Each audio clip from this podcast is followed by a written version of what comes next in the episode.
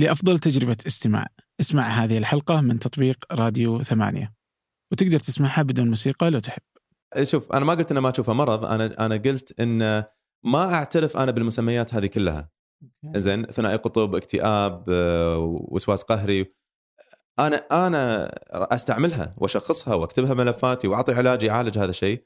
ولكن نفس الوقت ك ك يعني كطبيب لازم أطبق هذا الشيء.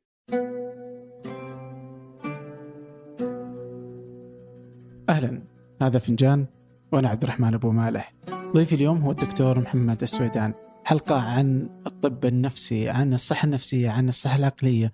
آه الحلقة مهمة لكل لكل الناس. كلنا عندنا عقول وكلنا مهتمين لصحتنا النفسية. فعلاقة كيف كيف ممكن نحسن من صحتنا النفسية علاقتنا بالأطباء النفسيين؟ آه كل, كل هذه الأشياء اللي مهمة حقيقة. والدكتور يعني يعني وضع حياته كلها ويجد أن المعنى في حياته هو في ترجمة هذا العلم آه للناس الموجودة في الوطن العربي. فحلقة رائعة لا تنسوا مشاركتها مع من تعتقدوا أنها تهمه وكذلك تقييم البودكاست على أي من التطبيقات التي تستخدمونها. أما الآن لنبدأ. أهلا دكتور. يا هلا أخوي عبد الرحمن. يا هلا والله. مشكورين على الاستضافة. طبعا بشيل الدكتور وأخليك محمد. أي بالعكس أفضل. الله يسعدك. أنا دائما أقول أنا دكتور بال... بالعيادة يمكن مرات ما حاضر حق طلبة بس غير كذي أنا محمد. أها. طيب شو تسوي الحين؟ أنت عندك عيادة وعندك جامعة؟ فأنا أدرس في جامعة الكويت كلية الطب. آه طب نفسي. ورئيس وحدة طب نفسي في مستشفى مبارك هذه أحد المستشفيات في الكويت وكذلك عندي عيادة خاصة. وغير هذا أعمل بمجال التوعية بالصحة النفسية.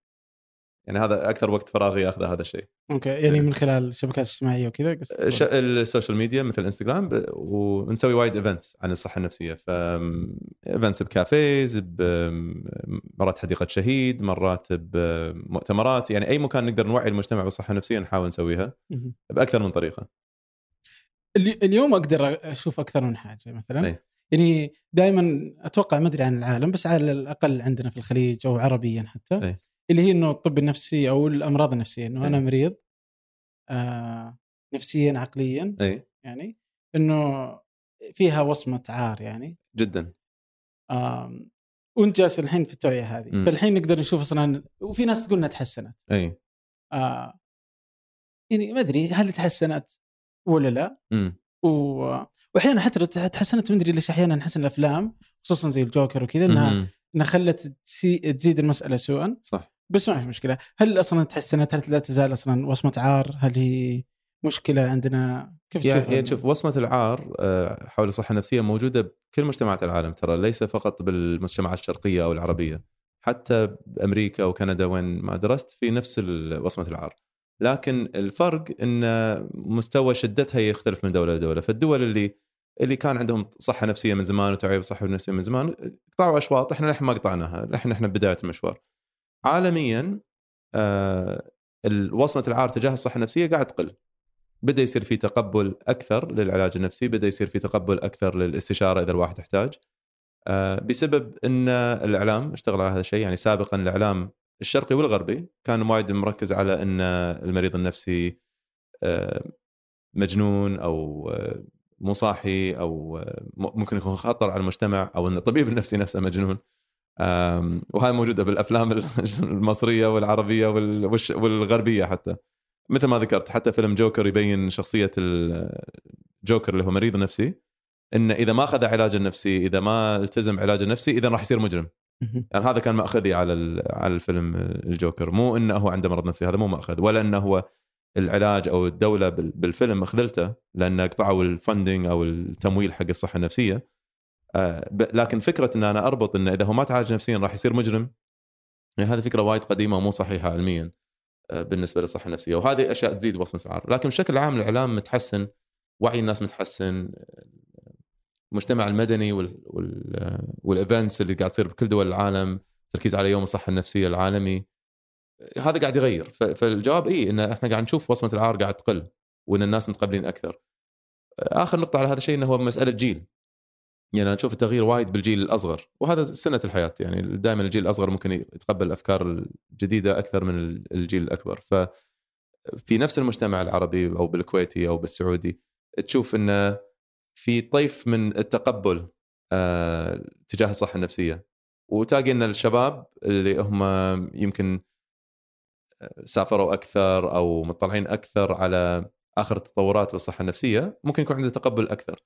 والشخص الكبير العمر اللي خبرة بالصحة النفسية آه، أيام الصعقات الكهربائية ولا الحين عنده صورة ذهنية عن الصحة النفسية ان هي حق الميانين. آه، فوصمه عار أكبر عندهم يكون. طيب أصلا وش أساس إنه تصير وصمة عار يعني؟ هل كان فعلا أول؟ وش المجنون؟ حتى. المجنون هل المجنون مجنون يعني؟ أي. أنا شوف أنا أعتقد وصمة العار ما تي من شغلة واحدة. يعني جزء منها إنه كان في عصور سوداء بالصحة النفسية. آه نفس ما كان في عصور سوداء بالجراحة. آه يعني آه الجراحة اليوم مو مثل من مئة سنة. كان في أشياء تمارس بالجراحة من مئة سنة لا يمكن نفكر إحنا نمارسها اليوم. نعتبرها خطرة. ونفس الشيء بالطب النفسي نفس الشيء بالباطنية. لكن آه، في أسباب أخرى تخلي تخلينا نفكر بصمة عار أكثر على الصحة النفسية إن هي صعب فهمها. سهل أنا أفهم لما أنت تكح إن عندك مشكلة بالرئة تمام؟ أصعب شوية لكن هم يظل سهل الفهم انه لما يكون عند واحد عنده سكر إن عندك مشكلة بعضو اسمه البنكرياس يفرز إنسولين. أصعب من كحه لأن الكحه على طول رئة كح في عضو. البنكرياس يمكن أصعب في في مادة اسمها إنسولين تطلع من البنكرياس هذا يأثر على السكر. لكن وايد صعب إن أنا أفهم لما واحد يتصرف بطريقة غريبة أو إنه يبكي من غير سبب وماكو شيء صار بحياته ويستمر هذا أو ينعزل عن الناس إنه في شيء قاعد يصير بعضو اسمه المخ. لأن المخ وايد معقد لكن فعليا هو ما ما في فرق بين إنه واحد قاعد يكح عنده مشكلة بالرئة أو عنده سكر في مشكلة بالبنكرياس أو عنده اكتئاب أو عدم تركيز أو خرف أو هذا هو عنده مشكلة بالمخ. هو مشكلة عضوية لكن الفهم وايد صعب. الأمراض العقلية والنفسية يعني هي أمراض عضوية؟ هي أمراض عضوية بالمخ. نعم آه، يعني إحنا نتكلم عن الأمراض الرئيسية مثلا اكتئاب شديد وسواس قهري فصام ثنائي قطب. طيب إيش رايك اشرح لي وش الاكتئاب؟ ناخذها إذا أي. أتوقع بالمثال يتضح اي. سو- آه، هذا مثال ممتاز الاكتئاب. وش الاكتئاب؟ الاكتئاب. ال- آه، لما هو دائما أنا أقول مشكلة الاكتئاب إن اسمه مرض الاكتئاب. أنا أفضل لو كان اسمه مرض ثاني لأن حتى باللغة الإنجليزية والعربية نستعمل إحنا كلمة الاكتئاب لمرض ونستعملها لعرض لهذا المرض ونستعملها لشعور إنساني عادي. ففي لخبطة بالمفهوم. يعني ممكن الواحد يقول يا أخي أنا أحس إني مكتئب اليوم. إي بس ما عنده مرض الاكتئاب ولا حتى عنده عرض الاكتئاب اللي هو جزء من آه، جزء من ال- المرض. اللي يصير إنه هو حاسس بحزن أوكي؟ وكل إنسان يحس بحزن. وبالعكس يعني الإنسان اللي ما يحس بحزن مو طبيعي. يعني لو واحد سعيد طول الوقت هذا شيء غريب. آه، وبالعكس ما راح تقدر تكون سعيد طول الوقت لأن ما عندك وجه المقارنة. إذا أنت ما عمرك تحس بحزن شلون تقيس السعادة؟ شلون تقيس العصبية؟ فالإنسان يمر بطيف من المشاعر عادي يعني حتى أنا كطبيب نفسي هل مرات أقوم من النوم مزاجي متعكر وحزين؟ اي وهل أنا عارف السبب؟ لا مثل أي إنسان لكن الفرق إن الشخص اللي عنده مرض الاكتئاب إنه يكون الأعراض شديدة إنه تستمر أكثر من أسبوعين من غير توقف وإنه يكون في أعراض مصاحبة صعوبة بالتركيز، صعوبة بالأكل، آه، بالنوم، بالطاقة الجسمانية، بال- بالأداء الوظيفي أو الاجتماعي، ممكن يوصل إلى حد تفكير بالموت أو بالانتحار، يعني هني يوصل إلى في اضطراب بالشبكة ال- اللي بالمخ اللي لها علاقة بالمشاعر. وهذا الاضطراب أدى إلى هذه الأعراض اللي نسميها اكتئاب. بس بس يعني في ناس تحس إنه أنا م... يعني أتوقع إنه ما أدري إذا في حلقة سابقة كانت مع الدكتور همام يحيى هو طبيب م. نفسي يعني كان ظن إنه في ناس كان يقول الظاهر في ناس مكتئبة وهي ما تدري إنها مكتئبة صح؟ صح صح وفي ناس تفلم وتقول أنا مكتئب وهو إيه. مو مكتئب اي طيب أصلا شفت يعني شلون الفرق؟ اي شلون يعني هل إنه لو جلس أسبوعين يعني هل يعني إيه، في, أشياء في واضحة؟ معايير يعني ما يعني ما أبي أدخل فيها كلها أنا يمكن تمل من المشاهد ولكن في معايير يقيمها الطبيب النفسي يعني مثلا شنو قصد الدكتور لما يقول واحد ممكن يكون عنده اكتئاب وهو ما يدري إنه عنده اكتئاب. لأن أحد أعراض مرض الاكتئاب هو آه، فقدان الاهتمام أو ال enjoyment أو السعادة من الأشياء اللي الواحد يحبها من ممكن تصير من غير حزن. فممكن واحد يقول لك أنا فقدت سعادتي بجلستي مع أصحابي مع لعب كرة بجلستي مع أهلي فقدت اللذة بالحياة فقدت اللذة حتى بكوب قهوة. هل أنت حزين؟ لا مو حزين بس ما ما قمت أستلذ بالأشياء. وعنده أعراض مصاحبة مثلا صعوبة بالتركيز وبالنوم وبالطاقة الجسمانية وبالأداء الوظيفي والاجتماعي. هذا عنده اكتئاب مع إنه تقول له أنت حاسب حزن؟ لا. ولذلك أنا أرجع للنقطة اللي قلتها بالبداية إن الخلل بالمسمى. يعني المفروض ما أسميه مرض اكتئاب المفروض أسميه آه، مرض اضطراب شبكة السيروتونين بالمخ مثلا. آه، لأنه ممكن يأتي على شكل أعراض كثيرة. ف آه، أعتقد المسمى وايد وايد يزيد من وصمة العار. okay. طيب إذا أخذنا مثلا الحين هذا ال- الاكتئاب هل أنت كطبيب تقدر. تحلل تقدر تعرف على طول إنه مثلا إنه هذا مريض ولا لا؟ هذه من أكبر التحديات اللي عندنا بالطب النفسي. يعني لو الواحد آه، لو أنا طبيب قلب وواحد جاني بشكوى إنه عنده ألم صدره شلون أنا أتأكد إن هذا الألم اللي بصدره شد عضلي ولا مشكلة بالقلب؟ ممكن أسوي تخطيط على القلب ممكن آخذ إنزيمات أسحب بالدم ممكن أسوي تصوير على القلب عن طريق سونار أو عن طريق CT يعني في طرق جديدة وممكن أعرف هل هذه سكتة قلبية أو انسداد بالشرايين أو أو غيره. هذه الأشياء كلها باللغة الإنجليزية تسمى biomarkers أو مقاييس حيوية. واحد يقيسها يعرف انه في هذه المشكلة العضوية. بالأمراض النفسية مو موجودة إلى الآن. ما عندنا تصوير للمخ عندنا تصوير للمخ يبين جلطة. ما عندنا تصوير للمخ يبين اضطراب بالشبكة مالت ال- السعادة أو بالشبكة مالت التركيز. إلى الآن قاعد يصير. ما عندي أنزيمات معينة أقدر أسحبها عارف انه فيك. ولذلك التشخيص بالطب النفسي يبنى على المعايير. معايير نفسية أنت تقي... يعني تسأل تقيمها تشوف هل عندنا عدد من ال- الصفات هذه وتقول انه أوكي عندك اكتئاب طبعا تحتاج سنين من التدريب لأن أنت ما تبي تشخص أحد عنده اكتئاب وهو ما عنده. فمع الوقت ومع تشوف وايد ناس آه، ومع تطبيق هذه المعايير بدقة ممكن تشخص بطريقة صحيحة.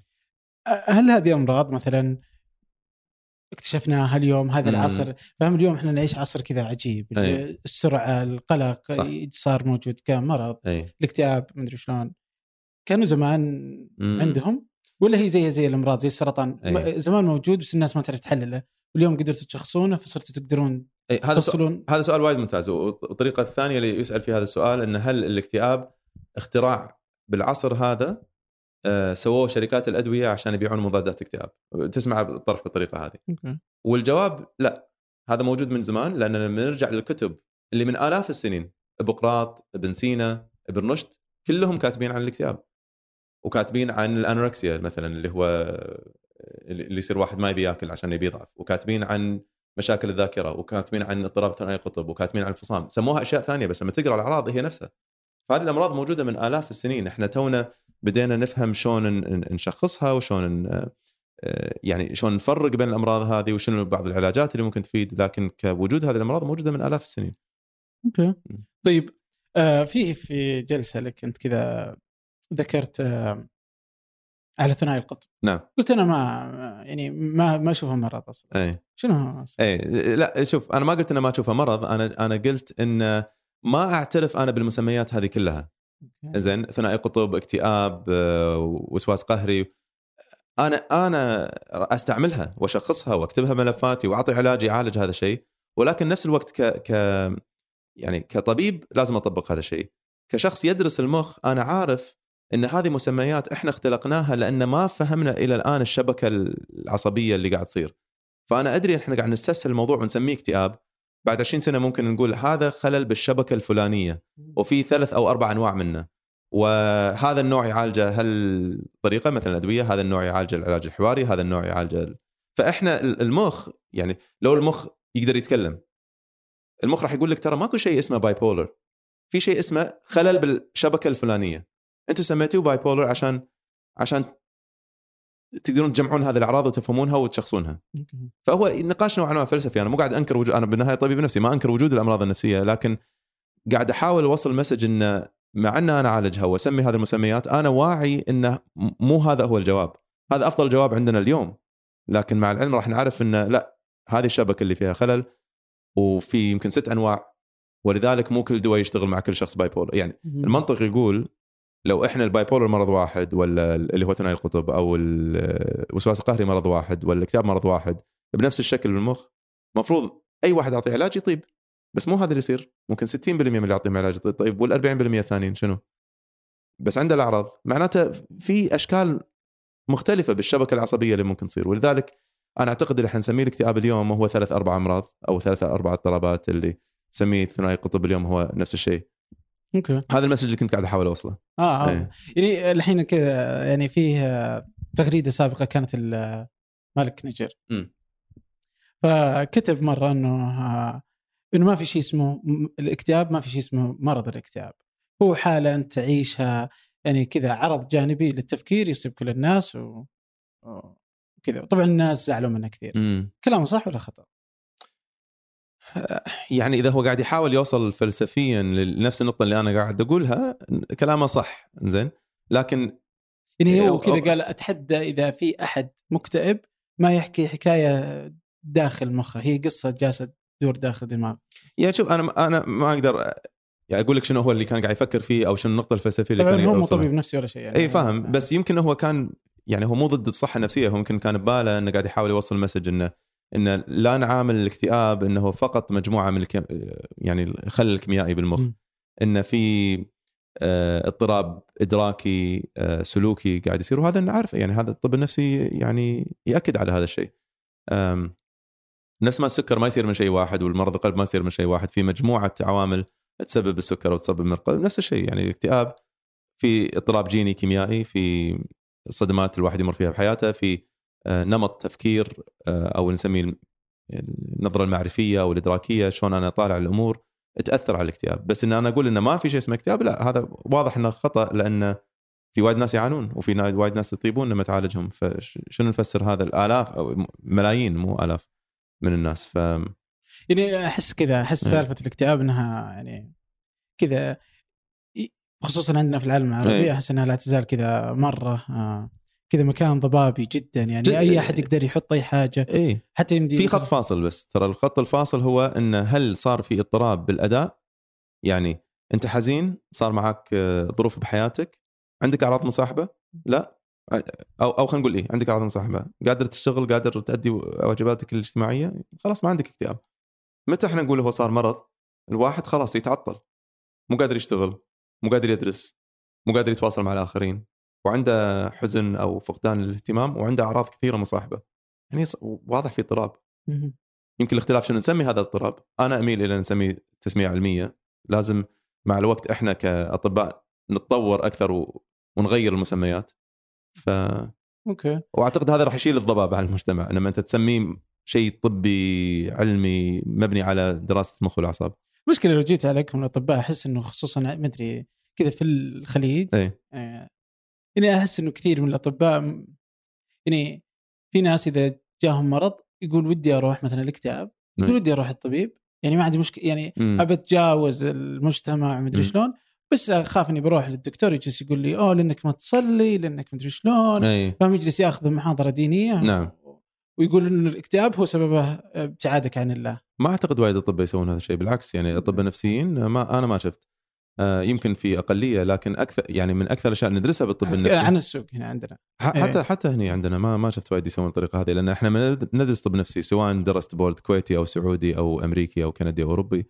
من أكثر الأشياء تدرس بالزمالة ودراسة ال board انه ما ندخل القيم بالمرض. يعني ما راح أقول إن شخص صابه سكر لأنه ما صلى ولا انه ما ما كان قريب من الله. نفس الشيء يعني إحنا نتكلم عن مرض عضوي ما صابك يعني ممكن إنسان متدين قريب من الله سبحانه وتعالى يصير معه اكتئاب وممكن إنسان آه، بعيد عن عن الدين آه، ممكن إنسان خلوق يصير معه وممكن إنسان مو خلوق يصير معه ما له علاقة. ممكن يصير مع أي شخص يعني مثل الربو مثل السكر مثل أي مرض. فلذلك ما يعني من الغلط إن أنا أقول حق الشخص إن علاجك بهذه الأشياء. لكن خلينا نعدل هل العلاج الروحاني يفيد؟ يفيد الشخص اللي هو مؤمن بهذه الناحية. إذا إذا إنسان الجانب الروحاني مهم بالنسبة له راح أعطيه نصائح عامة راح أقول له شوف مثلا إذا هو يحتاج دواء اخذ الدواء هذا أبيك تحضر جلسات مع أخصائي علاج سلوكي معرفي عشان نغير نمط التفكير عشان يوم من الأيام نوقف الدواء أه وأبيك تسوي رياضة لأن الرياضة مثبتة إنها تحسن ال- حالة المخ أبيك تاكل بنظام صحي أه أبيك تعدل نومتك أبيك توخر عن الخمر أو المخدرات اللي هي تزيد من الأضرار على العقل بجميع الأمراض النفسية. وإذا أنت كنت إنسان الدين والناحية الروحانية مهمة لك ارجع لهذه الأشياء لأن هذا كله جزء من منظومة العلاج لكن ما يصير أنا حاضر أقول صار معك كذي لأن أنت ما صليت ولا أنت ابتعدت عن الله سبحانه وتعالى إي يعني إيه. يعني كذا إنه في في هذه المشكلة أتوقع إذا في مشكلة ثانية يمكن هذه حتى عامة في العالم كله إيه. متى يكون الطبيب آه، يعطي أدوية إيه. تكون جلسات علاجية إيه. وهل تكون هذه قبل هذه أو هذه بعد هذه صح يعني عندنا خط فاصل. الخط الفاصل إذا كان الاكتئاب. يعني وهل برضو المريض. يقدر يحدد وش هل عندي حرية إني أختار وش أبغى؟ طبعا طبعا. ولكن إحنا ننصح ال... يعني مثلا إذا اكتئاب شديد أو حتى متوسط إلى شديد ومزمن هني دائما الواحد يحتاج دواء. فأنا مثلا اللي أقوله حق ال- ال- المريض إذا إذا قال لي أنا ما أبي دواء أقول له شوف أنا أنت عليك علي الاستشارة. أنت حالتك تحتاج دواء. إذا تسألني هل راح تتحسن من غير دواء فقط جلسات راح أقول لك لا. لأن ليش لا؟ مو لأن أنا أتمنى لا بالعكس أنا أتمنى إن أنا أكون غلطان لما أقول هالكلمة لكن. أدري بناء على مئات الآلاف من المراجعين وآلاف الدراسات وخبرتي مع المرضى ما راح تتحسن إذا كانت الحالة شديدة جدا من غير ومزمنة من غير علاج دوائي على الأقل حتى لو فترة معينة.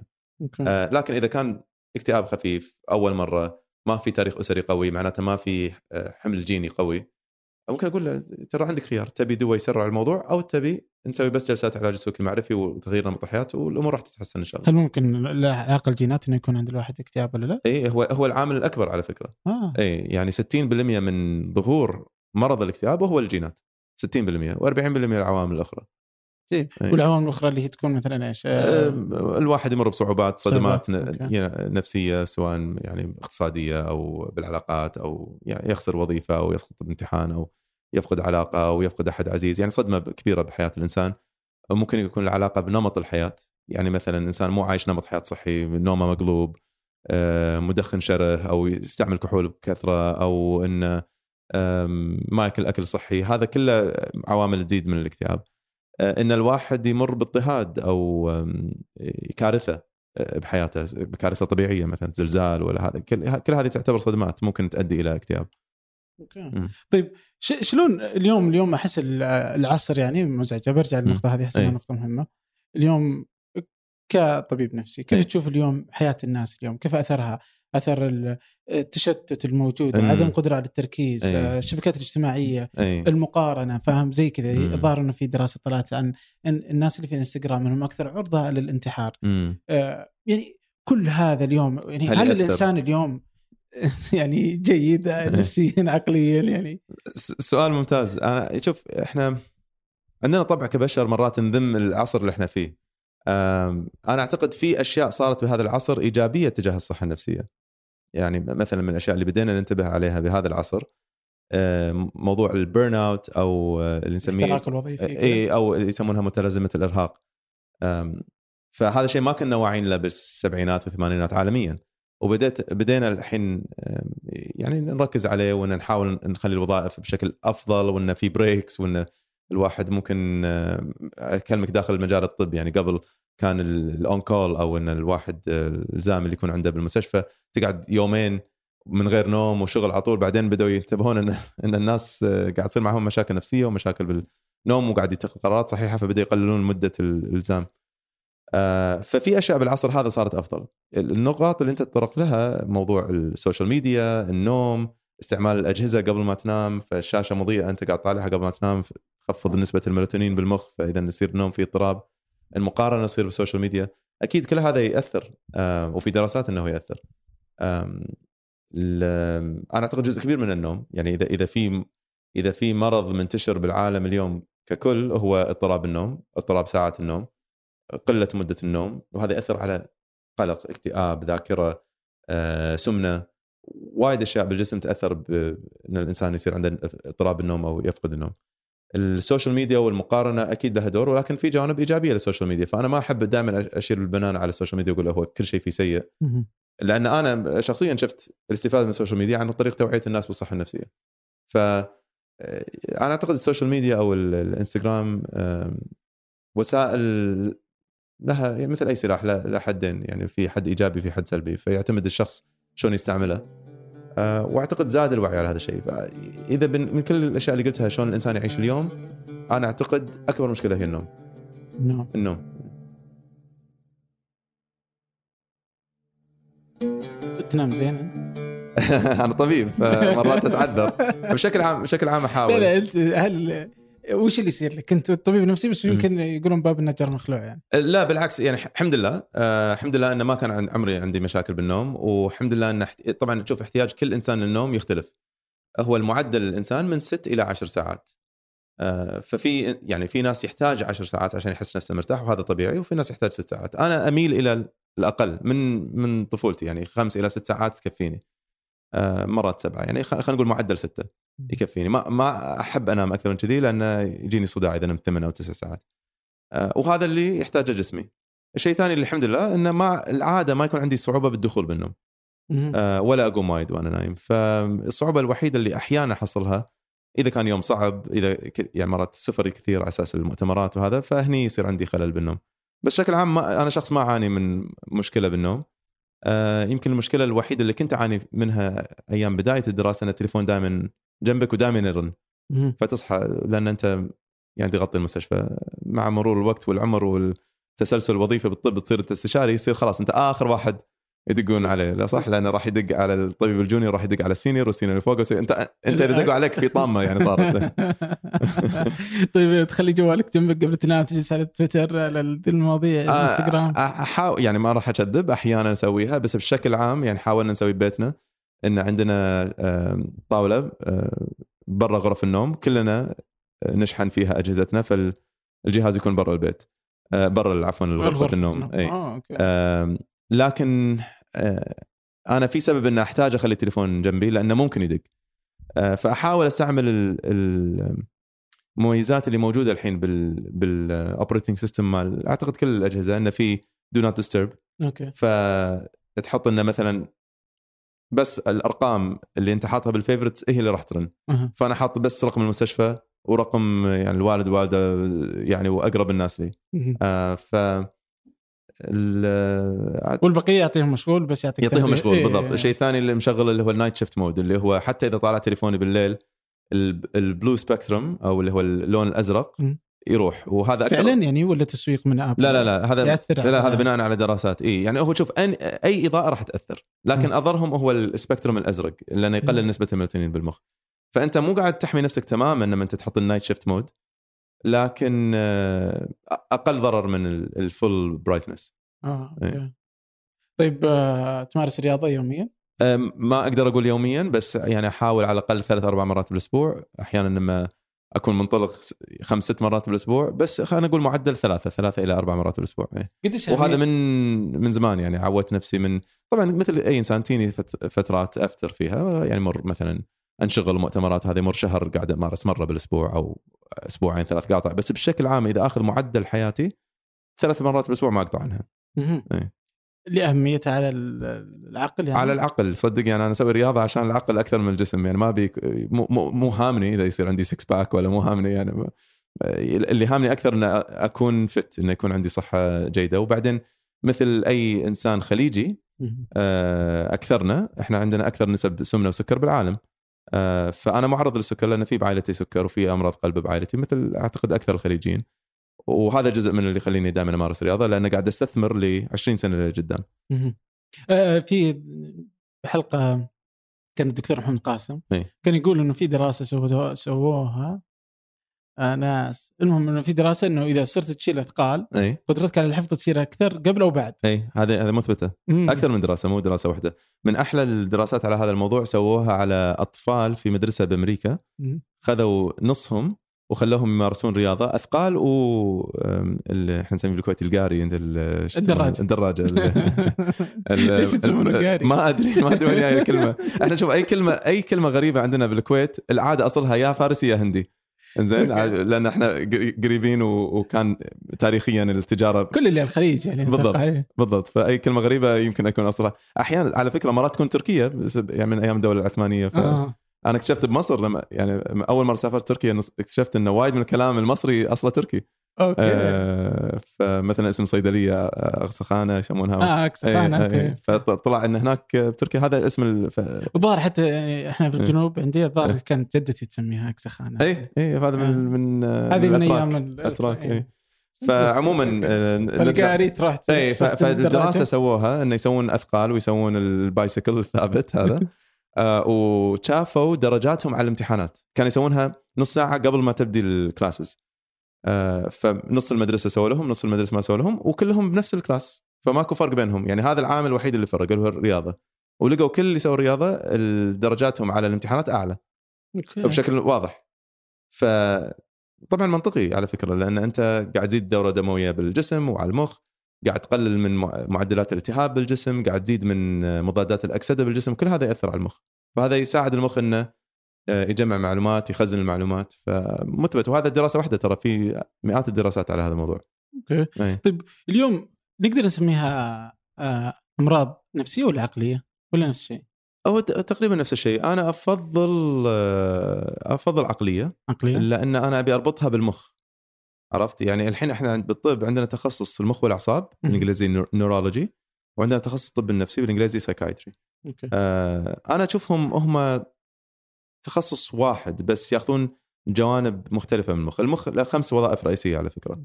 زين. الحركة الحركة الجسمانية شلون أنا أمشي شلون أنا أشر بيدي. الإحساس الإحساس سواء الاحساس هذا حار هذا بارد هذا يابس أو الإحساس اللي هو أنا أشوف أسمع أذوق فال sensation نسميه. الإدراك اللي هو يجمع كل الذاكرة والتركيز والتخطيط وال آه، كل الأشياء اللي لها علاقة بالإدراك الوعي المشاعر والسلوك. فتخصص المخ والاعصاب اللي هو ال neurology يغطي ال- الحركة الجسمانية والمشاعر. آه، عفوا ال- اللي هو الإحساس. والطب النفسي يغطي المشاعر والسلوك. والإدراك مشترك بيننا. ولذلك أث... يعني الطبيب النفسي والمخ والاعصاب يعالجون مثلا مرض مثل الزهايمر لأنه هو مرض له علاقة بالإدراك وال- والذاكرة. ف حتى لو ترجع لتاريخ الطب النفسي أول الأطباء النفسيين كانوا كلهم أطباء مخ واعصاب فرويد مؤسس الطب النفسي الحديث تدرب عند طبيب بفرنسا اسمه شاركو. شاركو من. أشهر الأطباء بالتاريخ التاريخ المعاصر. وايد أمراض موجودة اليوم مسمينها على شاركو وايد أعراض بالطب مسمينها على شاركو فشاركو كان طبيب مخ وأعصاب مشهور في فرنسا في باريس. فرويد هو كان من من النمسا راح يتدرب عنده. وتدرب وتخرج كطبيب مخ وأعصاب. وبعدين بدأ لما رجع وفتح له عيادة وشاركو قام يدز له حالات قام يشوف حالات آه، ما لها تفسير بالمخ والأعصاب. okay. زين يصير عندهم صرع بس ما في سبب عضوي للصرع. أو يعني على ما يعتقدون إنه عضوي. آه، اكتئاب آه، وسواس. فهني طلع الطب النفسي الحديث ولكن الطب النفسيين بالبداية كانوا كلهم اطباء مخ واعصاب وإلى اليوم إحنا لما ندرس طب نفسي ندرس كثير من دراستنا مخ واعصاب والمخ واعصاب يك- يدرسون كثير من الطب النفسي فهو المفروض نسميه آه، أمراض مخ. أمراض مخ. إي فرع السلوك أو فرع السلوك والمشاعر وفرع ال- الحركة الجسمانية وال- والإحساس. Okay. أي. طيب والمخ والعقل واحد؟ المخ والعقل واحد. هذا كان جزء من اللقاء اللي تكلمت عنه يعني ال mind وال brain المخ والعقل أو آه، هم هم شيء واحد. ماكو فرق بينهم. Okay. واللي يفرقون وش الأساس اللي ينطلقون منه؟ ينطل في في نظرة فلسفية قديمة من أيام ديكارت إن العقل منفصل عن المخ وإن مشاعرنا وشخصيتنا وأحاسيسنا العاطفية منفصلة عن عن المخ العضوي. وفي وايد أشياء أثبتت ان إن هذا مو صحيح. لأن لو تاخذ وهذا آه، صارت قصص كذي انه تاخذ لب من المخ ويتدمر بشكل ما بسبب جلطة أو إصابة وهذا راح تلاقي إن شخصية الإنسان تتغير أو مشاعره تتغير. وهذا نشوفها لليوم. ممكن الواحد إذا صار معه جلطة بالمخ عقبها يصير عنده مشاكل بالذاكرة هذه نشوفها أو بالحركة الجسمانية هذه نشوفها بس ممكن حتى بالمشاعر ممكن حتى بالإدراك ممكن حتى بالشخصية. لأن أنت دمرت جزء من المخ ال- ال- العضوي. فالعقل يتغير. فالعقل هو المخ والمخ هو العقل ما يفرق. طيب وفي اللي هو إنه برضو المشاعر تجي من الجهاز الهضمي؟ المشاعر أحيانا نحس فيها بأماكن مختلفة بال- بالجسم. يعني مثلا قلتها مرة لما تحب تحب وين؟ أو تحب هني صح. بس الشعور تحسه هني. القلب يعني؟ يعني الناس يحسونه بالقلب يحس تحسه بصدرك هذا بس من اللي قاعد يعطي البرمجة إنك تحس؟ أصلا كل الاحساس من وين جاي من المخ من إشارات للمخ. يعني حتى الحين لما أنا أمسك ال- الطاولة الإحساس مو مو جاي من إيدي. ال ال ال الإيد قاعد توصل ش- ال الإحساس هذا للمخ المخ قاعد يفهمها إن هذا يابس. فالإحساس كله بالمخ. فالجهاز الهضمي ممكن الواحد إذا كان قلق يحس باضطراب الجهاز الهضمي نسميه القولون العصبي. لكن في نقطة أخرى تخص الجه- الجهاز الهضمي تكلمنا عنها بعد باللقاء إنه هو موضوع البكتيريا النافعة. زين ففي داخل الجهاز الهضمي آه، ملايين أو بلايين البكتيريا جزء منها نافعه تساعدنا بالعملية ال- الأيض والهضم وتساعد بالتواصل العصبي داخل المخ. ممكن تنتج موصلات إشارة عصبية وتوصلها للمخ. هذا مثبت بال بآخر خلينا نقول خمس إلى عشر سنين. Okay. إيه. طيب اليوم آه كذا أنا يعني شفت الصورة حقت العقل يعني وكيف إنه كذا إنه أشياء متشعبة جدا يعني. م. ف... فودي أصلا نعرف وين وصلنا اليوم في فهمنا العقل يعني. تعرف المقولة اللي يقول لك إحنا نستعمل 10% من المخ آه. أي هذه مقولة خاطئة إحنا نستعمل 100% من المخ طيب شلون وين اللي قالها أصلا؟ ما أدري ما أدري وين جت بس أنا بس أنا بغير المقولة طيب. بقول إحنا نفهم يمكن 10% من إحنا أوه. إحنا نفهم بالعلم المخ والاعصاب يمكن 10% من اللي قاعد يصير بالمخ آه، المخ آه، في اتفاق عام بكل العلوم سواء العلوم يعني الحياتية إلى علوم الفضاء إلى علوم الفيزياء كل العلماء يتفقون إن أعقد شيء تم اكتشافه بتاريخ هذا الكون إلى اليوم هو مخ الإنسان. هو أكثر شيء تعقيدا لقيناه. ما في مجرة ما في دي إن اي ما في ماكينة ما في شيء بالكون هذا إلى الآن تم اكتشافه أعقد من مخ الإنسان. مخ الإنسان فيه 100 بليون 100 بليون خلية عصبية. 100 بليون خلية عصبية. يعني ف آه، يعني أكثر من عدد النجوم اللي في المجرة اللي إحنا عايشين فيها. ال- التواصل أو الشبكة العصبية داخل المخ لو ناخذ سنتي مكعب بالمخ. ونشوف عدد الت- التواصلات العصبية داخل هذا الس- السنتي المكعب راح تلاقي إن هي أكثر من 100 بليون. وصلة عصبية. وكل هذا شغال طول الوقت. يعني كل شيء قاعد يصير الحين. قاعد تفكر بسؤالك قاعد نسجل قاعد آه، حاسب درجة حرارة الغرفة قاعد تفكر قاعد تفكر بالسؤال اللي بعده. آه، زين. آه، قاعد أفكر إني عطشان أبي أشرب ماي قاعد أفكر في شنو وراي آه، ممكن جوعان طيب نفس الوقت القلب قاعد يدق وال... والكبد قاعد يهضم وال... آه، عفوا قاعد ي- يستخلص السموم والجهاز الهضمي قاعد يهضم وأنا قاعد أتحرك. كل هذا قاعد يتبرمج بالمخ بلحظات على طول شغال 24 ساعة ما يوقف حتى وانت نايم وانت نايم المخ شغال لأنه لما نحلم إحنا قاعد قاعد يسوي فايلات كل الأشياء اللي أنت درستها أو استشعرتها خلال اليوم قاعد يرتبها. ف يعني ما تخيل إيش كثر المخ على فكرة حتى لو تخيل أنت هذا جاي من المخ بس ما تخيل المخ إيش كثر معقد. ولذلك أنا أعتقد إحنا نفهم أقل من 10% عن المخ. فلما نقول هل وصلنا إلى يعني اكتشافات كافية عن المخ؟ من الأمثلة اللي ضربتها أن الولايات المتحدة الأمريكية سنة 2013 أطلقوا آه، ثالث يسمونها moonshot project moonshot project يعني project أو آه، آه، انطلاق علمي آه، بشكل كبير. يعني كان أول. واحد إنه نبي نصل إلى القمر. نبي نحط رجل يمشي على القمر. ثاني واحد كان ال Human Genome Project نبي نبي نشوف الجينات الإنسان كاملة. هذه سووها بعصر كلينتون. بشهر 4 2013 أوباما أطلق خطة أمريكا الاستراتيجية العلمية القادمة كلها عن المخ زين. فإلى الآن من 2013 لليوم آه، حطوا أكثر من آه، أعتقد 10 10 مليار 10 بليون دولار بالموضوع.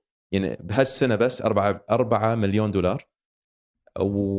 أساس إنه يعني يوص... يشوفون الشبكة كاملة مالت المخ يسوون مثل جوجل ماب حق المخ. زين؟ إلى اليوم مو قادرين يلاقون الطاقة الاستيعابية بالكمبيوترات إنها تخزن المعلومات اللي جاية من هذه الدراسات. تخيل؟ يعني المعلومات اللي قاعد تطلع من هذه الدراسات مو قادرين حتى يوصلون إلى درجة إنه الكمبيوتر يخزنها أو يدرسها. فجزء من ال project صار إنه يخترعون كمبيوترات تقدر تحلل ال data اللي طالعة من ال project هذا. Okay. إيه. فلهالدرجة المخ الإنسان معقد. إنك آه، دكتور نفسي جالس في الكويت مم. كل هالعلوم جالسة تستنتج في أمريكا. إيه ما ودك تكون هناك؟ وانت جالس هنا بس تعالج؟ أه لا ما إحنا مو جالس أنا بس أعالج. أه يعني هم عندنا أبحاث. okay مو لا شك يعني ما راح ليه إيه. فاهم سؤالي؟ اي فاهم سؤالك. يعني إنه في العرب ما يعني ودك تكون ب ب ب ب the center of action وين قاعد يصير كل شيء. مم. آه، وكنت هناك مدة طويلة. لكن شفت إن المنطقة تحتاجني كذلك لأن مو كل شيء بالأبحاث. وفي مجموعة من الدكاترة المميزين قاعد يسوون أبحاث. جزء كبير هو آه، شوف أنا أفكر بال knowledge أو العلم بثلاث مراحل. في knowledge نسميه knowledge creation إن إن إن نخلق العلم عن طريق الدراسات. وبعدين في knowledge synthesis synthesis إن أنا أجمع العلم. زين أنا الحين طلعت اكتشاف اكتشاف من الدراسه الفلانية والدراسة الفلانية والدراسة الفلانية وكل واحدة بشق معين من من هذا العلم بحالتي بعلم المخ والاعصاب والطب النفسي. فأنا كيف أجمع كل هذه الاكتشافات؟ بنظرية. زين هذا جزء من النولج أو العلم وفي جانب ثالث هو نولج ترانزليشن اللي هو آه، ترجمة العلم ترجمة العلم إنه شلون أنا آخذ كل هذه العلوم اللي تم اكتشافها وتم تجميعها وطبنت عليها نظريات إنها تصير واقعية وتطبق بالمجتمعات أو بالمنظومات الصحية. وأنا شفت إن دوري الآن كنت أنا بهذيك المراحل دوري الآن بالمجتمع العربي هذه المرحلة الثالثة. كل مرحلة لها أهميتها وكل أي مرحلة إذا إذا فقدتها ما راح يتطور العلم. فأنا ارتئيت إني أكون بالمرحلة الثالثة هذه لأن أعتقد هذا اللي مجتمعنا محتاجه. آه، يعني أتوقع إنه إيه آه، أنا أتوقع إنه المرحلة هذه إيه. هو يعني في مرحلة الأنانية إنه أنا ودي أكون هناك كذا أنا أحس. إني ودي أكون جزء من هذه إيه في مرحلة اللي فيها يعني ما أبغى أخليك إنك مرة رهيب بس يعني اللي إنك فيها تعطي إيه؟ فيها فيها العطاء اللي هي يعني هو اللي أتوقع إن العطاء برضه يعطي السعادة وكذا أكيد؟ أكيد يعني لما الواحد يلاقي معنى لحياته آه، طبعا يعني شوف كمسلمين نقول أوكي معنى حياتنا شنو؟ معنى حياتنا إن إحنا آه، نكون خلوقين ونعمر هذه الأرض ونعبد خالقنا. آه، لكن وهذه طبقة أؤمن فيها أنا كإنسان عربي مسلم. لكن في طبقة أخرى فلسفية موجودة بالعلم النفس إن يتكلم عنها طبيب نفسي اسمه فيكتور فرانكل اللي هو يقول finding meaning إن ألاقي معنى لحياتي. فممكن إنسان يلاقي معنى لحياته مثل الله يرحمه عبد الرحمن سميط كان طبيب. بس خلق معنى لحياته مساعدة الفقراء في القارة الأفريقية. Okay؟ هذا كان خلاص هذا هدف حياته. سخر كل شيء حياته. فهو عطى مو عشان المدح عشان يعني يعني ما- نزكيه أمام الله بس يعني يعني كل من يعرف عبد الرحمن سميط والتقيت فيه أنا كذا مرة فعلا هذه كانت مهمة حياته. الله يرحمه إن إن مساعدة مسلمي إفريقيا. ممكن إنسان يقول أنا مهمة حياتي هي الرياضة وتطوير الرياضة. أنا شفت إن مهمة حياتي هي الطب خلينا خلينا ما بقول الطب النفسي الصحة النفسية وإن الناس يفهمون الصحة النفسية وإن هي مو عيب وإن الإنسان اللي هو قاعد يعاني ومو قاعد يروح يراجع أو يتعالج بسبب بسبب وصمة العار المجتمعية هذه الموجوده إنها تنتهي. إن أي واحد محتاج إنه يراجع يصير مثل اللي عنده مرض قلب ما يتردد إنه يراجع. Okay مم. Interesting. طيب لو رجع فيك الوقت اي آه اليوم مثلا أتوقع أن فيه آه، أكثر من قسم اي فيه ال- اللي هو المخ والأعصاب أي. فيه آه، التحليل النفسي أو أي. الفيزيكي فيه ال neuroscience اللي هو إيش يسمونه؟ آه علم علوم المخ والأعصاب علوم أي. المخ والأعصاب بس أي. إنها ما تصير لها علاقة ما لها ما لها. علاقة كلينيكية إيه. آه، بحثية أكثر إيه. اي وش بتختار؟ انسالت هالسؤال سابقا انه بس انسالته بطريقة مختلفة انسالت آه لو يرجع فيك الزمن تصير طبيب؟ Okay. Okay. وجوابي هو وما غير جوابي صار لي يمكن 10 سنين ما غيرت هالجواب جوابي هو إن لو مجال الطب ما كان فيه تخصص اسمه طب نفسي ما أبي أصير طبيب. كان دخلت neuroscience ولا بس لأن مجال الطب فيه شيء اسمه طب نفسي أبي أكون طبيب.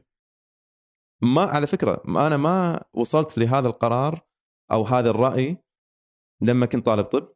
ولا حتى لما تخرجت من كليه الطب وصلت لهذا الرأي عقب ما دخلت طب نفسي. طب دخلت طب نفسي لأن كنت مهتم فيه وحابه. بس لما عشت اكتشفت لقيت معنى لحياتي لقيت شيء أبي أ- خلاص أعيش باقي حياتي خلينا نقول العملية فيه. إن خلاص هذا هدف حياتي. وما أبي غيره وأبي أسخر كل ما أعطاني الله من علم وطاقة لهذا الشيء. وإذا وإذا قدرت أعيش حياتي إن أنا حسنت حياة الناس اللي هم يعانون من الصحة النفسية أو أهاليهم أو نظرة المجتمع فكثير ناس يسألوني بالإنستغرام دكتور ليش ما تتكلم أنت عندك اهتمامات برا الطب النفسي؟ مثلا آه، شعر أدب فن آه، وعندي هالاهتمامات ليش ما اتكلم عنها وايد؟ مرات أحط مقتطفات منها. آه، وأقول لأن أوكي هذا جزء من حياتي يعرفونها أصحابي يعرفونها أهلي لكن اللي أبي أركز عليه في حياتي العامة هو الصحة النفسية. أبي أبي كل جهودي تروح بهذا الاتجاه لأن ما في وايد ناس شغالين بهذا المجال. ومثل ما ذكرت لما تلاقي معنى لحياتك أعتقد أي إنسان لما يلاقي معنى لحياته وعلى فكرة مو لازم يكون شيء علمي يعني ممكن يكون آه، أحد معنى حياتي إن أنا أربي هذول العيال بشكل آه، جيد إن أنا آه، أقود هذا الفريق الكرة بشكل جيد انه أوكي خلاص يعني هذا هذا معنى جيد مو مو مو بس العلوم هي اللي زينة. راح تلاقي سعادة رهيبة وحتى هي مو سعادة هي نوع من الاطمئنان والرضا لما لما تلاقي هذا المعنى لحياتك.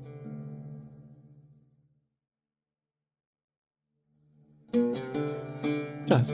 طيب على السعادة يعني وش السعادة؟ ما فلسفيا اكلينيكيا يعني. اي آه أنا تعريفي أنا للسعادة في تعريفات كثيرة بس تعريفي أنا هو إن الواحد يكون مو ندمان على الماضي ولا قلق من المستقبل. وعايش اللحظة اللي هو فيها. مشكلتنا أكثر الناس اللي ما يكون عندهم سعادة أو ما عنده رضا أو ما عنده قناعة آه، على فكرة القناعة مو معناته إنه ما يكون طموح.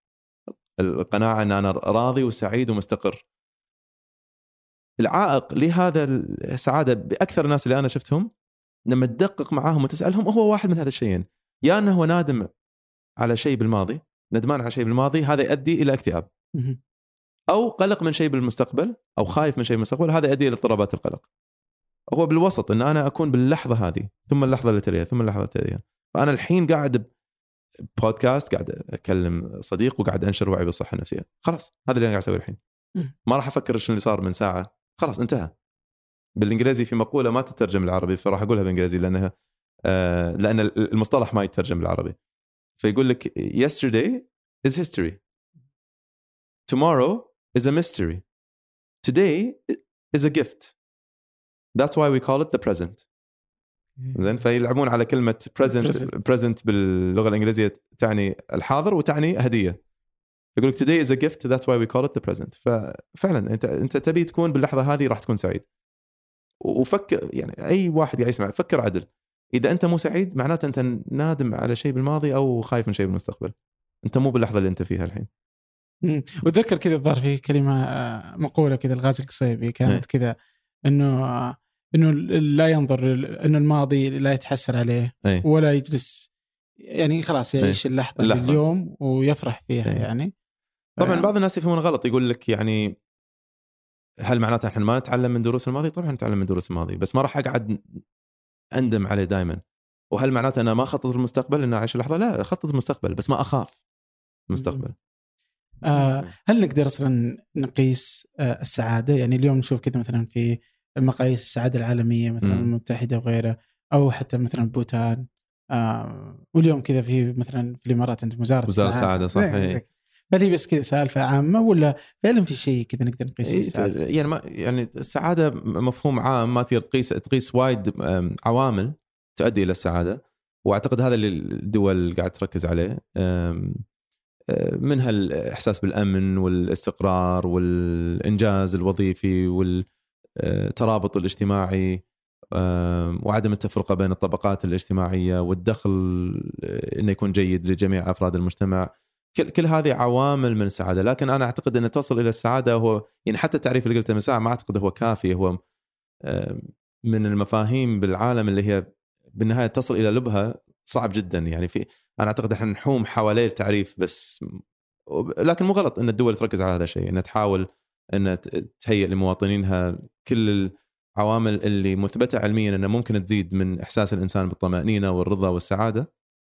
بالعكس هذا يعني تصرف ممتاز أعتقد من وايد دول. وإن إحنا نحاول نقيس هذا الشيء هذا يحفز كثير من الدول لما يشوفون مستواهم بالسعادة مقارنة بالعالم. لما أنت تشوف نفسك متدني تقوم تشد حيلك و... أو تحط برامج ان تغير مقومات تركيبة المجتمع أو نظام المجتمع اللي يؤدي إلى السعادة. ففي عوامل معروفة يعني مثلا الدخل التعليم الحروب الكوارث التفكك الأسري أو الترابط الأسري المساواة يعني كل هذه عوامل مثبتة ان يعني تزيد من السعادة. صديقي الحين خليني اطلعها من رسالة كما هي يعني. أي. محمد الحاجي طبعا محمد الحاجي عنده مشكلة مع السعادة كثيرة يعني. ما عنده مشكلة سعادة يعني بس إنه هو سعيد زيادة عن اللزوم لا لا لا.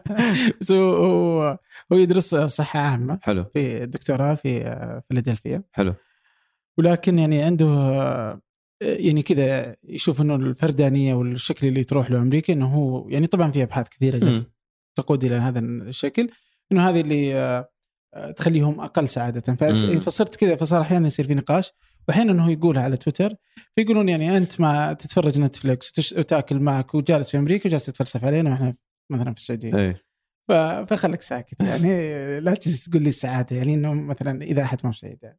فبينما إنه الأسرة مثلا ال- المسلمة أو الأسرة اللي مم. موجودة برضه في الخليج وفي العرب هي أسر مترابطة يعني المجتمعات مترابطة جدا يعني علاقه صحيح. الأسرة بالفرد وال مم. والأسرة بالمجتمع والحي عالية إيه. جدا ما تضع قيود فعشان كذا الناس تزعل لأنها تضع قيود على الحريات ال- الفردية إيه، بينما طبعاً. أمريكا الحريات الفردية تكون أعلى بس ما في روابط أسرية بس هذا قاعد نشوف عامل واحد يعني زي المقومات الأخرى لل يعني مثلا المجتمع الأمريكي في فرص للرياضة بشكل عام أكبر من ال- العر... يعني الجو يساعد زين. ولكن حتى طريقة آه، معمار أو الأركتكتشر أو طريقة بناء المدن تساعد. يعني مثلا واحدة من المشاكل اللي الحين بدأوا يشتغلون عليها عندنا بالكويت بس للحين مشكلة بالكويت اللي هو ال- آه، إنه ما في sidewalks ما في رصيف. أماكن الناس تمشي فيها. الناس تمشي فيها. فأنت تضطر يعني حتى لو مسافة قصيرة تضطر تركب السيارة عشان ما تموت. فاما يعني زين هذا المشي لما أنت تقول أوه خلاص قريب خلينا نمشي. وآمن وفي مكان أوصل أمان هذا يخليك تتحرك. هذا نوع من الرياضة حق شخص مو قاعد يمارس الرياضة. هذا إنه تطالع بالشمس فيعدل الساعة البيولوجية. يعني ففي عوامل ما نقدر ناخذ وعد من هذه العوامل المئات من العوامل. هذا اللي يحاولون يقيسونها ببعض معدلات السعادة هذه. شنو العوامل كلها؟ يقول لك الدنمارك أسعد دولة بالعالم أعتقد هذا. أي. آه رحت الدنمارك أنا الصيف اللي فات كان عندي مؤتمر. آه فهمت ليش؟ ليش؟ آه وايد وايد آه من العوامل اللي تقيم السعادة موجودة. آه الترابط الأسري عندهم جيد مع الأسر صغيرة. آه لكن الترابط الاسري عندهم جيد. المساواة عندهم عالية. الدخل الدخل ما في فرق كبير بالدخل بين الغني والفقير. أكثر الناس دخلهم جيد. في ناس طبعا أغنياء وفي ناس شوية أقل. لكن ما حد غني غنى فاحش وما حد آه، فقير فقر إنه مو قادر آه، يعيش حياته. أكثر الأشياء اللي الواحد يحتاجها بحياته تغطيها الدولة وتغطيها بشكل جيد. يعني المدارس الحكومية ممتازة ما تحتاج أنت private آه، الصحة بالمستشفيات الحكومية عالية جدا ما تحتاج ان يكون عندك آه، تأمين عشان تروح مستشفى وايد غالية. غير هذا هم بانين ال- المدينة مثلا كوبنهاجن بانينها بطريقة انه تمشي أو تركب الجاري أو ال bicycle إلى إلى ال- إيش يسمونها مرة ثانية؟ حسب دراجه حسب وين صح؟ أي حسب يعني جدة شنو يقولون؟ ما أدري الظاهر في ناس يقولون bicycle, bicycle في إيه. ناس يسمونه بسكليتة زين في ناس دراجة يعني ما احد يسميها سيكل؟ الا في سيكل الا اي إيه. لأن إحنا السيكل عندنا الموتور cycle آه اللي الدبابة الدرجه اي الدبابة والدراجه الناريه اي أوكي. ف المهم فهناك مثلا بالدنمارك كل مكان ال bicycles والحركة. فالناس قاعد تمارس رياضة طول صح الوقت. حتى شفتها في أمستردام. اي أمستردام. وايد وايد مم. مدن الحين وهم معدل سعادة عندهم عالية بهولندا. فلما تاخذ ال- الأشياء هذه كلها معدل طب الناس الحشيش له علاقة بالسعاده ال- ال- أنا ما أعتقد لأن اي طبعا تفندت يعني بس ودي كذا. اي لا شوف خلينا ندخل على موضوع الحشيش على فكرة لأن وايد الحين شباب يعتقدون إن الحشيش شيء صحي. آه، كون طبعا لأنه جالس الحين مثلا ظهر ولاية كاليفورنيا صارت. مسموح فيها واضح إنه جالس يمشي في الولايات ولاية الناس. يلخبطون بين السماح والصحي ال fast food مسموح فيه مم. مو صحي السجاير مسموح فيها مو صحية أكثر دول العالم ما عدا الكويت والسعودية ويمكن إيران آه، مسموح فيها الكحول. بس مو صحي. ما حد ما حد يشوف ان الكحول صحي. كل الدراسات تثبت ان الكحول مو صحي. في دراسة طلعت بمجل آه، صحيفة اللانست اللي هي بريطانيه السنة اللي فاتت. قبل كانوا يقولون كميات قليلة من الكحول جيدة للقلب. وهذا الحين هذا أثبت خاطئ. حتى كمية قليلة من الكحول آه، سيئة للجسم. تضر الكبد وتضر القلب وتضر وايد أشياء. ف مو كل شيء مسموح فيه معناته صحي. أحيانا الدول تتخذ قرار إنها تسمح بالأشياء لأن ما تبي تعاقب عليها لأن شايفين إن ضررها مو كبير. و- قدر العقاب اللي بيصير. قدر العقاب اللي بيصير. زين؟ آه، ويبون يركزون العقاب على بعض الأشياء الأخرى. آه، أو إنه يشوفونها كمصدر للدخل إذا حطوا عليها ضرائب. ف هل ضرر الحشيش مثل ضرر آه، هيروين أو كوكايين؟ لا. لكن في أضرار. في نفس أضرار السجاير إذا دخنت عن طريق السجاير اللي هو سرطان وغيره وفي أضرار انه ممكن يزيد من إصابة بعرض نسميه الذهان أو الفصل عن الواقع. ممكن يصل إلى درجة إن الواحد يصير عنده مرض ثنائي القطب أو مرض الفصام. نسبة الفصام اللي هو مرض يسبب الفصل عن الواقع وضلالات فكرية وهلاوس وهو مرض نفسي ومرض من المخ يصير بواحد من المية من كل مجتمع. هذا مدروسه واحد من كل مية شخص معرض إنه يصير عنده فصام. بعض الناس يسمونه انفصام أو انفصام الشخصية هذا مو صحيح اسمه الفصام أو سكيزوفرينيا بالإنجليزي. واحد من كل ست أشخاص يستعمل مروانة بكثرة مثبت هذا بدراسة سويدية يصير عنده فصام فإحنا رحنا من واحد من 100 لواحد من ست أشخاص. فالمروانا مو مادة أو نبتة صحية. أدري إن كثير من الناس قاعد يسمعون راح يقول لك لا بس ال CBD. ال CBD مادة تشتق من المروانا cannabidiol اسمها. مثبت عليها إن هي ممكن تساعد بوايد أشياء. ممكن تساعد بعض حالات الصرع ممكن تساعد بعض حالات الجلاكوما اللي يسمونه الماء الابيض بالعين. ممكن تساعد بالالتهابات بالآلام حتى السرطان إن تزيد شهية الاكل بحيث الواحد ما يفقد وزنه أثناء العلاج الكيميائي. للسرطان مثبت ال CBD ممكن يكون مفيد. لكن ما وصلنا إلى الجرعة الصحيحة. وال CBD على فكرة ما يسبب آه، إن الواحد يفصل أو يعني مو مو الجزء ال ما بيقول محرم بس الجزء اللي هو يخلي العقل الواحد يفقد عقله. يصير اي لأن في هاي بالضبط. اي يعني في مئات المواد الكيميائية داخل نبتة المروانة. فمثل أي نبتة ممكن يكون فيها سم وممكن يكون فيها شيء زين. يعني هل ممكن يوم من الأيام نصل إلى الجزء الزين من المروانة؟ أعتقد إيه. زين آه ونستخلصه. يعني الكحول نستخلص من أشياء يعني نعقم فيه ونستعمله بوايد أشياء. ف ممكن نستخلص منها مادة مادة زينة بس ما وصلنا إلى الآن. الشباب اللي يقول لي أبي أدخن بس أنت قاعد تعرض نفسك إنه يصير عندك ذهان أو فصام. طيب أبي أستعمل سي بي دي في سي بي دي مستخلص. ترى ينباع حتى دول عربية لأنه مو مو ممنوع. مو ممنوع اي ما إنزين. طيب أنت قبل شوي تقول كذا إنه يساهم في إنه يصير عندك ثنائي القطب مدري شلون زي كذا. طيب هل هو يعني علشان كذا بتصير مثلا فاهم إنك تحشش بتصير مبدع أنت ماشي؟ آه إي ترى ما في أي دليل علمي إن الحشيش يزيد من الإبداع. ممكن. وأنا وايد ركزت على الإبداع بدراستي يعني من الأشياء اللي كنت مهتم فيها شنو الأشياء اللي تزيد الإبداع. فما في أي دليل علمي انه على فكرة في بعض المواد ما راح أذكرها بس في مواد مثبت إنها ممكن تزيد من الإبداع. أوكي. آه لكن الحشيش مو منهم.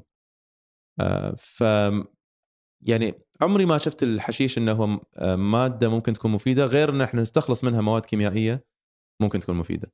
أوكي. إيه. طيب وش هل فيه شكل كذا للإبداع في العقل يعني؟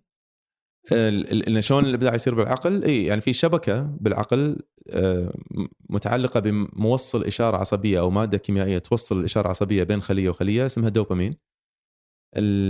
بشكل عام أو شكل ملخص جدا الدوبامين إذا ارتفع في مناطق بالمخ نسميها ال temporal lobes أو الفصل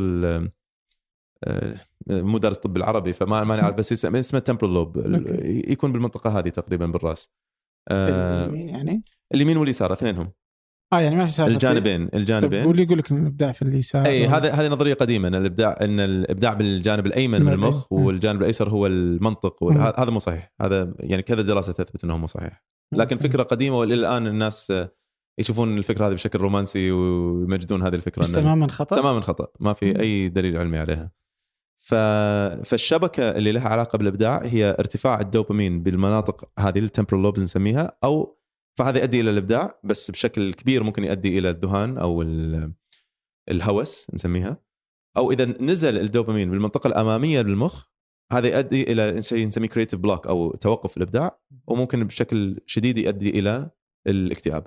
هذا ملخص هو وايد اعقد من من كذا بس هذا هذا شكل الملخص أي. أوكي. أي. طيب و طيب الواحد يعني لما يصير مثلا مبدع وش وش الأشياء اللي تخليه أصلا؟ يعني وش اللي متى وش اللي يخليك تحفزك إنك تكون مبدع؟ إي.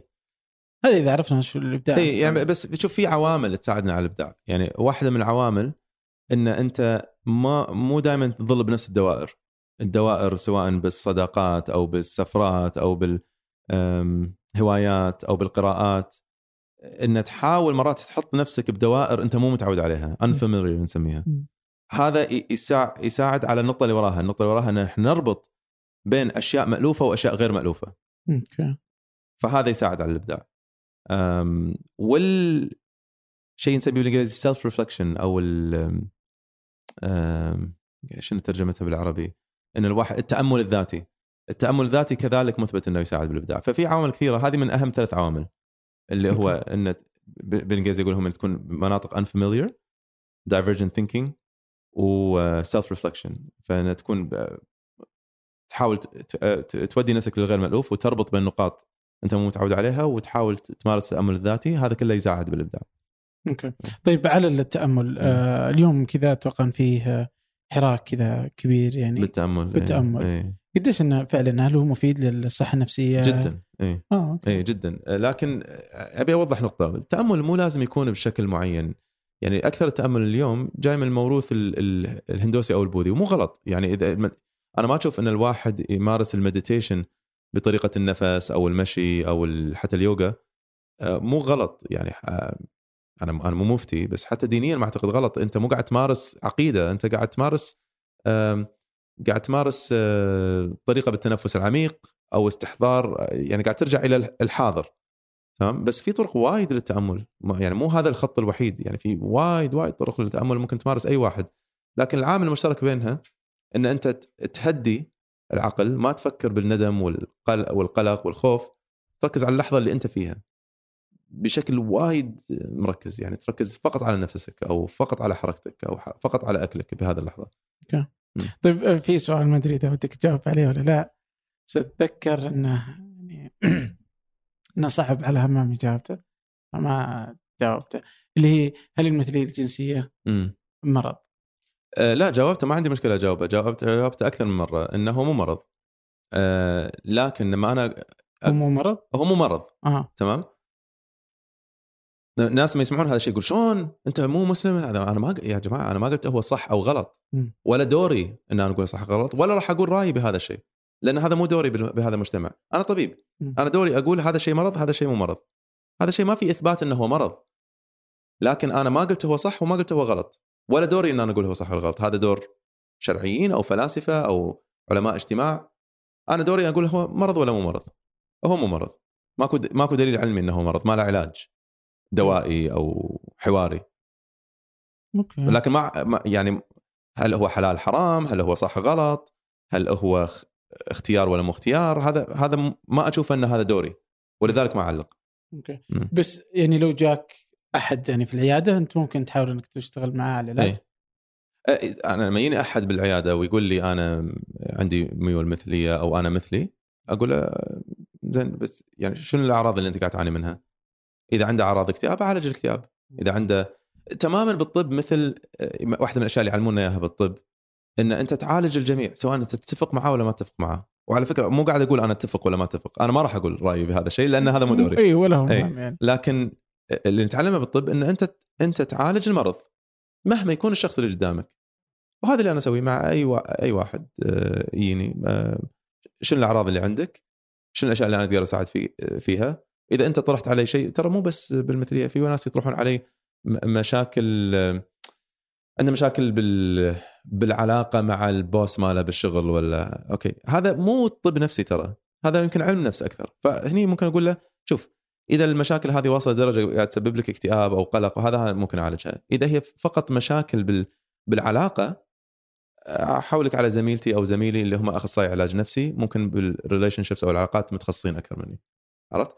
فأنا بالمثلية أقول آه، يعني هذا اللي أنا أقوله. أقول له شوف اللي أنت عندك مو مرض ولكن إذا أنت عندك حيرة إن شنو سبب هذا الشيء ولا هل هو صح أو غلط هل هو حلال أو حرام هذا روح للناس المتخصصين بهذا الشيء. أنا عندك أعراض قلق اكتئاب وسواس أساعدك فيها. يعني حتى ال pedophile البيدوفيليين بيدوفيليين غير. شنو؟ هذا نعتبره آه، اضطراب. البيدوفيليين اللي هم اللي هو يعني يكون عنده شهوة لممارسه okay. الجنس مع مع الأطفال دون سن ال- سن ال- آه، الأهلية هذا هذا نعتبره اضطراب آه، وفي دلائل إنه هو اضطراب المشكلة ما عندنا دليل علمي إن المثلية اضطراب. زين آه، وهل هم قادرين على البحث فيه في أمريكا مثلا؟ يعني أحس إن هذه النقطة إنه كذا إنه لا تزال برضو إنه الأطباء في أمريكا ما يقدرون يعالجون، ما يقدرون يتكلمون في النقاش هذا أصلا. لا بس أنت شوف أي اضطراب بال بال بالجسم تلاقي تلاقي فيه خلل نوعا. ما. بشبكة التواصل العصبية بمستويات هرمونات معينة بهذا كل الكلام بجينات معينة كل الكلام اللي اللي يقال. يعني دققت في هذا الموضوع كل الكلام اللي يقال عن المثلية مو مو موجود. يعني ما في جين للمثلية ما في آه، خلل بشبكة عصبية على المثلية ما في يعني كل كل هذه الأمور اللي نطبقها المعايير نقول هذا الشيء مرض مو مو منطبقه ولذلك نحن نقول هو مو مرض وما عندنا علاج طبي له. زين؟ بس أبي أكد إن هذا مو معناته أنا أقول صح ولا غلط هذا مو دوري. أما البيدوفيليا لا في تلاقي إنه في لما تسوي تصوير للمخ وهذا تلاقي إنه إنه في مشكلة. تلقى في مشكلة. تلقى في مشكلة. إيه. interesting إيه. والله طيب جميل جدا. يعني أنا ود- يعني ودي أسولف كثير إيه. والله وفي سواليف كثيرة يعني برضو مفتوحة ومتاحة يعني آه و بس يعني ما ودي أخذ من وقتك كثير الله يحفظك ولكن إن شاء الله يعني نتجه حلقه أخرى يعني بس خل نجي الكويت مرة ثانية إن شاء الله نتشرف نستضيفكم. أو أو نزوركم ابد بالعكس. والله اي لا لا لازم تجي الرياض إن يعني شاء الله الله يعطيك العافية الله. يعافيك مشكورين على شكرا. جزيلا لك الله يحفظك لوقتك آه. يعني موجود على إنستغرام على الانستغرام موجود؟ آه، اعطيكم أعطيكم ال... بحطه كلها في وصف الحلقة إن يعني. شاء الله. بس هذا الانستغرام هي المكان ال- هو هو أكثر مكان أنسب للناس يتواصلون معي فيه. طيب. at M O السويدان okay ممتاز. على الانستغرام. اي كيف تشوف الاستشارات ال- معلش إني باخذ اي منك بس إيه، لا يعني لا الاستشارات عبر الإنترنت هل هي شيء قاب يعني منطقي؟ يعتمد. أنا أسوي استشارات عبر الإنترنت على آه، فكرة okay. بعيادتي معلنه ومعلنين عنها وعندنا طريقة وحتى قانونيا ماشيه يعني من بنعتبرها استشارة بالكويت. okay. آه، لكن آه، وبالطب النفسي تقدر لأن العادة بالطب النفسي ما أحتاج أحط سماعة وأسمع وهذا اكثرها بالكلام وإذا احتاج تحاليل أطلب من الشخص يسوي تحاليل وأرسل لي النتيجة. أما استشارة إن أحد يرسل لي سؤال بالإنستغرام وأحاول إن أنا بطريق مسجات إن أنا ما تقدر. تحتاج. تسولف مع الشخص تحتاج طالعة تحتاج تشوف شنو ردة فعله تحتاج تسولف يمكن 40 دقيقة معاه يلا يلا توصل الحل. فأنا لما أحد يسألني سؤال بالانستغرام عام أجاوب جواب عام. مثلا إيش رأيك ب آه،. اكتشافات على الألزهايمر؟ أجاوب. مم. طيب أنا أبوي عنده ألزهايمر الأمي عندها ألزهايمر صار معها كذا كذا وهذا الدواء أعطوها. ما- أقدر. مم. لازم أشوفه لازم أعرف شنو الخلفية المرضية شنو الأدوية الثانية اللي ياخذها. فهني انصح باستشارة كاملة. okay. أي. إيه- إيه، عشانك مشهور. يزعجونك الناس إنهم يشوفونك في الشارع يقولون يعطونك سالفة ما. أعتقد أنا لهالدرجه مش مشهور لكن آه، تصير يعني بال- بالأماكن اللي الناس يعرفوني فيها من من ال social media آه، ممكن. ما, ما أنا عمري ما انزعج ترى. دائما لما أسوي event ولا أكون أحد صادق أو دكتور أنا كنت آه، ابي اسالك عن هالموضوع. أجاوب أجاوب بشكل عام. لما أحد يبدأ الموضوع خلاص أقول خلاص حاضر بس مرني العياده مرة صار صارت مع واحد. قال يا أخي أنتم الأطباء ليش كلكم تجاريين يعني لازم ت... قلت مو موضوع تجارة تعالي تعالي مستشفى الحكومة ببلاش أوكي هي المسألة إن أنا عشان أخدمك بالطريقة الصحيحة ما يصير أسألك سؤالين وأفتي لك وأقول لك أخذ هالدواء أو تسوي العلاج حواري لازم أقعد معك قاعدة كاملة مفصلة أسأل عن تاريخ المرضي آه، في أحد بالاسره صار معاه شيء تدخن ولا ما تدخن شو أخبار نومك ما راح أسوي كل هذا الحين بوقفتنا. إيه. مكلفة؟ ال- بالحكومة إحنا عندنا بالقطاع الحكومي مجانا. وأنا أشتغل بالقطاع الحكومي وبالخاص مكلف آه، لكن لما لما نسبة وتناسب يعني استشارة نفسية أرخص من أكثر أشياء التجميل. يعني lip filler. أغلى من استشارة طبيب نفسي آه، للأسف okay. يعني. آه. يا أخي عجيب كيف إنه آه، أتوقع إن الآن شركات التأمين ما ما ما تحط ال- ال- الاستشارات النفسيه إيه. الصحه النفسيه ضمنها رغم إنها مهمة جدا اي يعني ترى بأمريكا شركات التأمين ما حطت الصحة النفسية ضمن الأشياء اللي هم يجب عليهم أن يغطونها إلا ب 2008 بأمريكا ب آه. 2008 ف يعني آه، صح كنا المفروض يعني إنه في ناس كذا يعني يعني ما هو طبيعي اللي جالس يصير. أحيانا كذا يعني في الفجوة واضحة كبيرة بي- بين الطب النفسي وعلاقة الناس فيه. ولذلك أرجع لك على الدور اللي أنا آه، يعني حبيت إن أخل أسخر آه، له حياتي في هذه المنطقة هو النولج ترانزليشن أو ترجمة العلم إلى آه. إلى المجتمع بحيث إن هذه الاشياء تتغير إن شاء الله. الله يعطيك العافية. الله. شكرا. جزيلا لك. يعطيك العافية. شكرا دكتور شكرا لكم شكرا لخلف الكاميرات.